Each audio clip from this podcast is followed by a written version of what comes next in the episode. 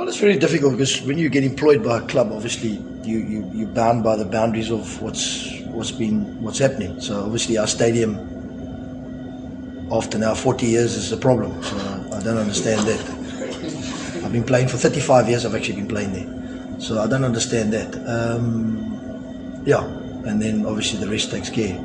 I mean, we're always going to be, you know, when you play the uh, club like Pirates, Orlando Pirates. I mean, wherever they go in South Africa, they have support. So it's very difficult for us to come here and run out and, you know, and, feel the, you know, like you're, we're visitors here, which we were, you know. So we were on the back foot straight away.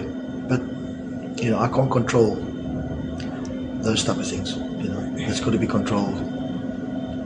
You know, I always say in South Africa, everybody knows the rules and everybody knows everything. But do people know the game?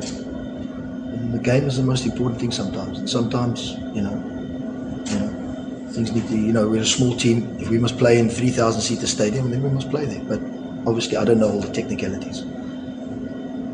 I mean, it's, I don't think any team in the world, you know, I'm sure if Orlando Pirates say they're going to move their games to, to Cape Town, their home games, they'll still have support there, but I mean, they're not going to be happy with it, you know what I'm saying? You know, got a nice venue there, so you want to play home. And we being a small team, we must, that's, okay, even though we lost last year to them, it doesn't matter. We still play where we're more comfortable, you know. But it is what it is.